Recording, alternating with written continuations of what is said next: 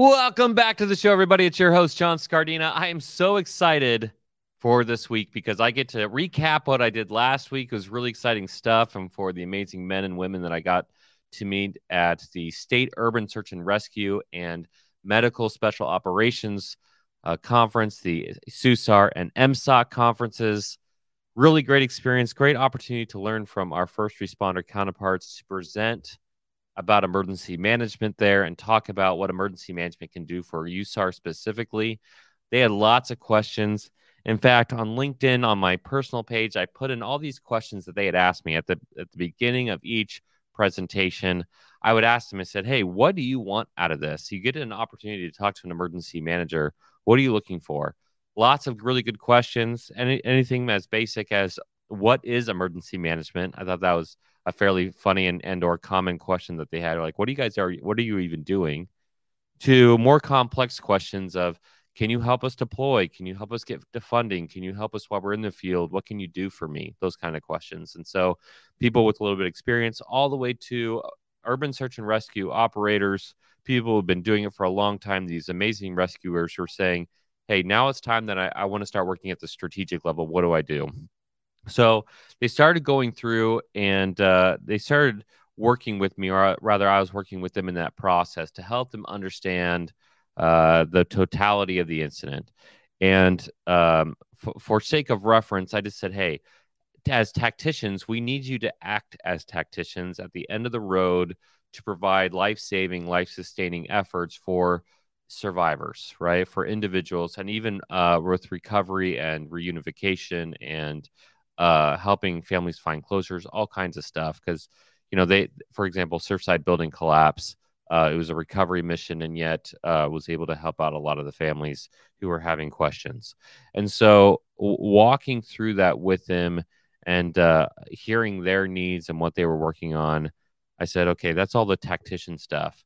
What happens at the, the beginning of the road is you have all this strategic. We want to send resources, assets, situational awareness, updating, let you know what cascading impacts are coming down the road, all kinds of stuff.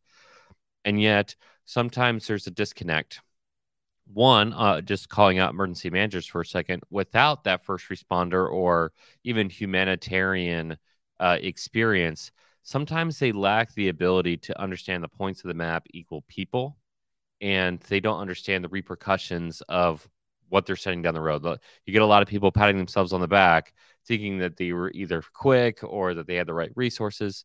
But once it gets down to the end of the road, it wasn't really what they needed, and it was either a waste of time or they just pushed it aside because they need to act. They're tacticians.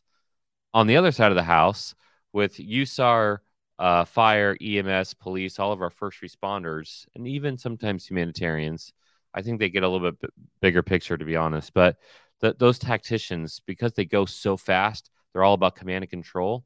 It's difficult for them to pull back at the strategic level and say, oh, this is what coordinate and collaborate means they can't really sometimes pull back and just say, "Hey, do this, do this, do this," and you know your VOAD's like, "Ah, no," or you don't have the authority, or I I don't like you for whatever reason.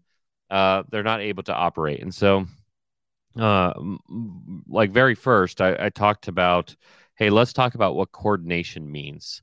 Let's talk about project management. Let's talk about working with other people when you don't have the authority.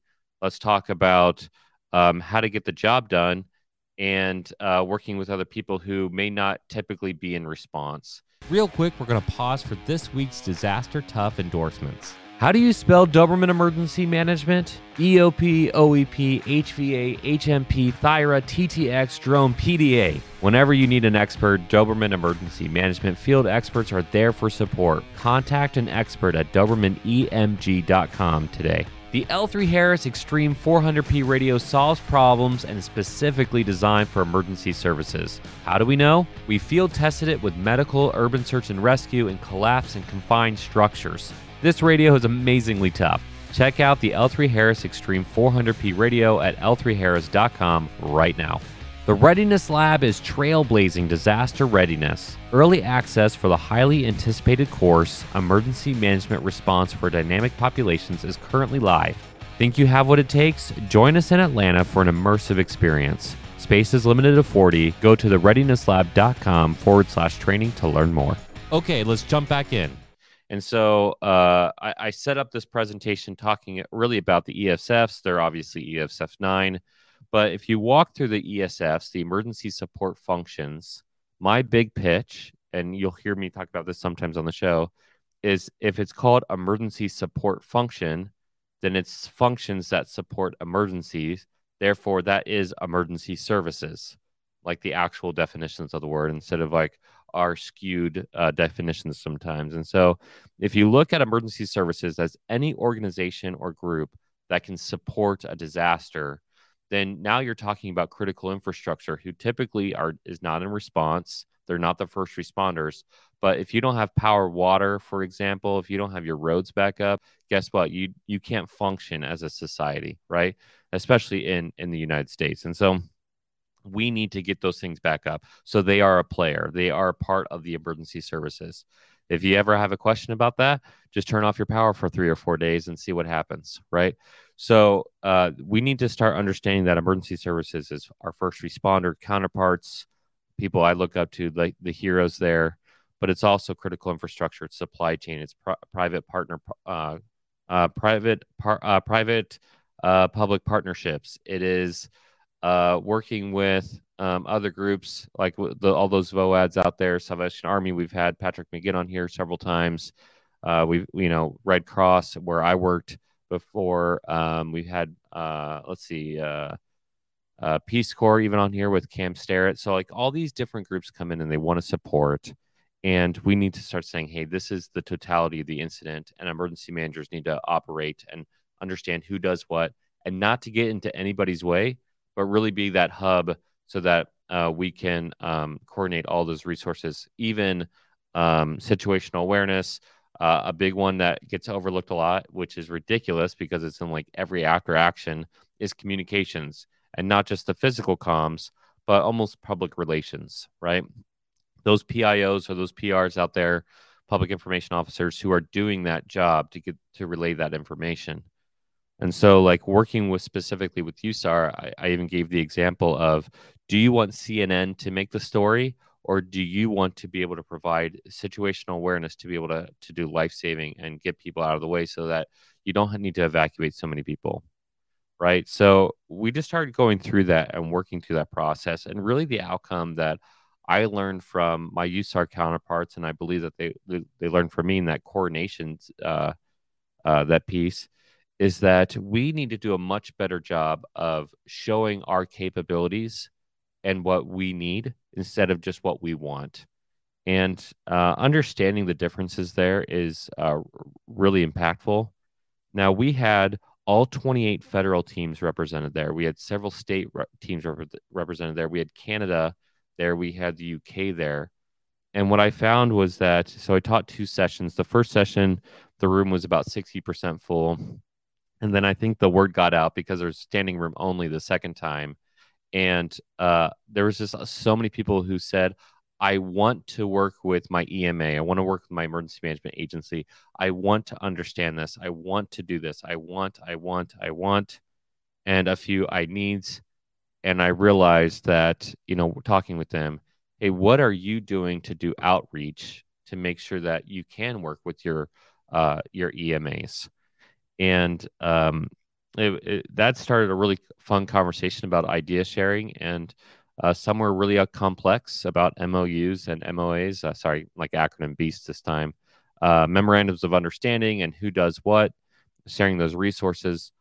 But there's the other side of the house of just very easy. And the suggestion I, I put together that I believe is the, the most simple and the fastest way to start working with your counterparts across the aisle, whether you're USAR and you're listening to this or whether you're an emergency manager, is create a tabletop exercise for a deployment. Get your leadership in the room and put together um, a scenario where a hurricane's coming in or you're doing a wildfire response, whatever it may be, where the USAR team is about to be deployed. And as that USAR team is starting to put together with all their program managers, which we would basically call our unit leaders, as they're putting together the deployment process and they're walking through step one, literally calling everybody, getting out the door to driving down the road and looking for a place to stay, sometimes a parking lot, sometimes a jail, wherever it may be. uh, you know, in that process, as you're listening to that as an emergency manager, you're going to be able to start inserting yourself into several key areas of that. Like, oh, I can give you the situational awareness there. Oh, your your USAR team is just the local three local firehouses. Well, guess what? I can help coordinate with the other firehouses to make sure this geographic area is covered. Uh, we need to get a place to stay. We need to get resources down the road. Hey, it's a it's an active incident. What are the cascading impacts? Where's the flood going to be? Just providing more data, GIS, drone support, uh, logistical support, uh, all, all different kinds of stuff. Where now you have this value added, where uh, you're sitting in this room and you're like, oh wow, emergency management could do so much for me. Oh wow, USAR really does have a lot of emergency management principles already built into their teams, especially if they're a federal team and so if they're walking through that process, you know, you're starting to do a relationship building here of, hey, I think I can do this. I, I know I can do this. I definitely want to help you out. And just getting the people on the same team, uh, you know, on the on the same page. A really great example is uh, Chief Walt Lewis from Orlando. He shares this awesome uh, story about getting deployed to Hurricane Laura and all, all the complexities with that from Florida going out to Louisiana. I think it was Louisiana and um, what they had to do in that uh, in that process, and um, it, come to find out that it took them three days to find a permanent spot for all their trucks, basically a giant parking lot, and um, to where to set up tents and to to support, provide support. And there was a lot of pushback from from the locals there initially, and you know they're there to help people out, and so they they went through this three day process, and the whole time I'm thinking, wow, I, I probably could have solved this for you in about ten minutes.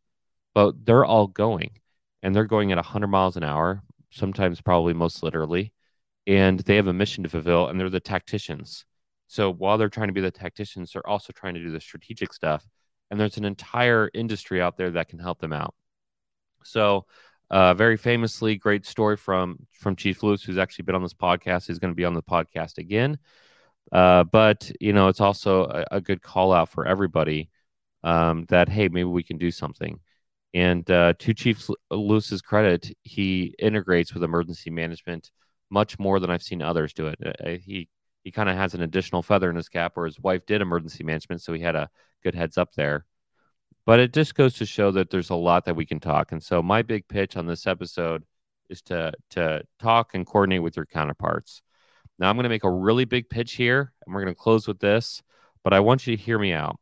On the second, third, and fourth of, uh, of August, those three days, we're doing as part of the Readiness Lab, which Disaster Tough is associated with. We're doing an immersive three day course called Emergency Management Response for Dynamic Populations. You're going to actually be certified in how you do this. But essentially, in our perspective, dynamic populations, i.e., working as an emergency manager for specific facilities, for venues, for college campuses, for amusement parks, what, what name it, that population changes. And you have really no authority outside of what has been delegated to you by the organization. You have no legal authority for command and control.